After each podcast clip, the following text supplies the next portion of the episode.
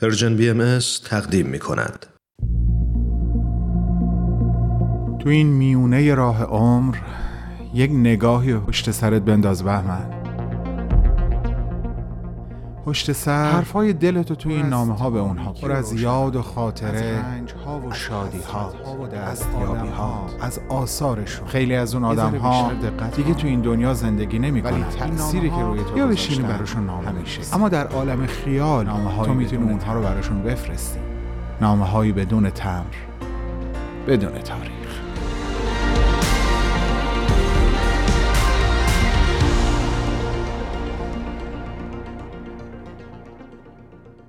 سلام. شاید همه چیز از همون روز شروع شد. اون روزی که تو هنوز یه دختر بچه کوچولو بودی و در اون فضای روستایی ناب ناگهان صدای خوش یک زن را از دور شنیدی. صدای خوشی که روح و جان تو رو به وجد آورد و وقتی اون زن به خونه شما نزدیک شد تو با شور و شعف کودکانه رفتی سراغ مادرت و گفتی مامان این خانم رو به خونمون دعوت کنیم. ازش پذیرایی کنیم و بخوایم برامون آواز بخونه. مادر اومد تا ببینه تو چه کسی رو دیدی و از چه کسی حرف می‌زنی. و بعد با خنده گفت اه سیما جان این که ننه قمرانی خودمونه. خانوم خوش صدایی که وقتی می‌خوند صداش نه تنها روستاییان که همه طبیعت روستا رو سرشار از شادمانی و زیبایی می‌کرد. از همون بچگی تو مدرسه میخوندی و بعدتر که به خاطر شغل نظامی پدرت ساکن تهران شدین امکانی فراهم شد تا بچه های بیشتری صدای زیبای تو رو بشنون و کیف کنن.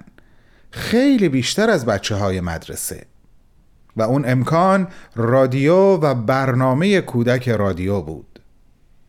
اینو خواهرت مینا تعریف می‌کنه که سیما هر کار رو فقط یک بار بدون هیچ ایرادی می‌خوند و کار ضبط می‌شد. حتی اگه موقع خوندن کلمه یا کلماتی از شعر رو فراموش می‌کرد خودش در لحظه اون جاهای خالی رو به قول معروف با کلمات مناسب پر می‌کرد و آب از آب تکون نمی‌خورد و کار به خوبی و خوشی پایان می‌گرفت.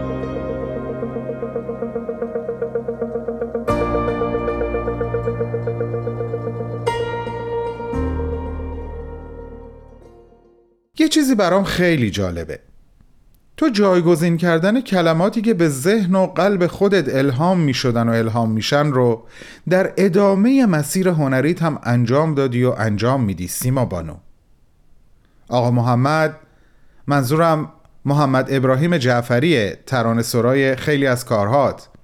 یه خاطره ای رو در همین زمینه تعریف می‌کنه که من خیلی دلم می‌خواد اونو با شنونده هامون در میون بذارم.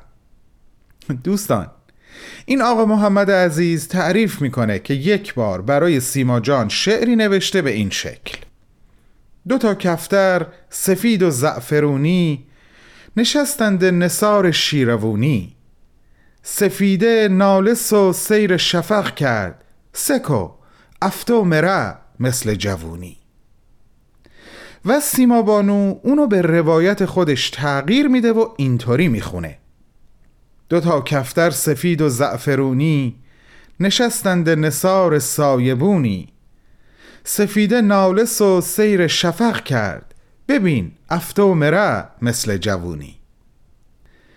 چرا که به عقیده آقا محمد تو کلماتی که بیشتر و عمیقتر با جان خودت در آمیخته بود رو نیاز داشتی تا بهتر و عمیقتر بتونی ترانه رو بخونی. من هنوز خیلی حرف دارم که با تو بزنم و از تو با شنونده های عزیزمون در میون بذارم. اما وقت زیادی ندارم.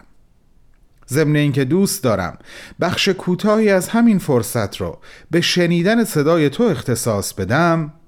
به همین خاطر همینجا این خبر خوب رو به عزیزانمون میدم که نامه هفته آینده رو هم خطاب به خودت خواهم نوشت. پس موقتا باهات خداحافظی و شنونده هامون رو به شنیدن صدای تو دعوت می‌کنم. دو چشمونه تلله پیال پرز میبی. دو چشمونه تلله پیال پرز میبی. خراج رهروانت ملک ریبی لایلا.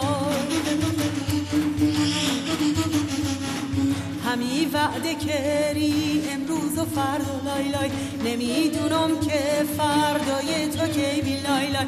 تو چشمونه تله پیال پرز می بی. حالای لای لای لای حالای لای لای لای حالای لای لای لای حالای لای لای لای. با عشق. احترام و ارادتی جاودانه به پیشگاه مادر ترانه های محلی ایران زمین بانو سیما بینا بهمن و دوستانش.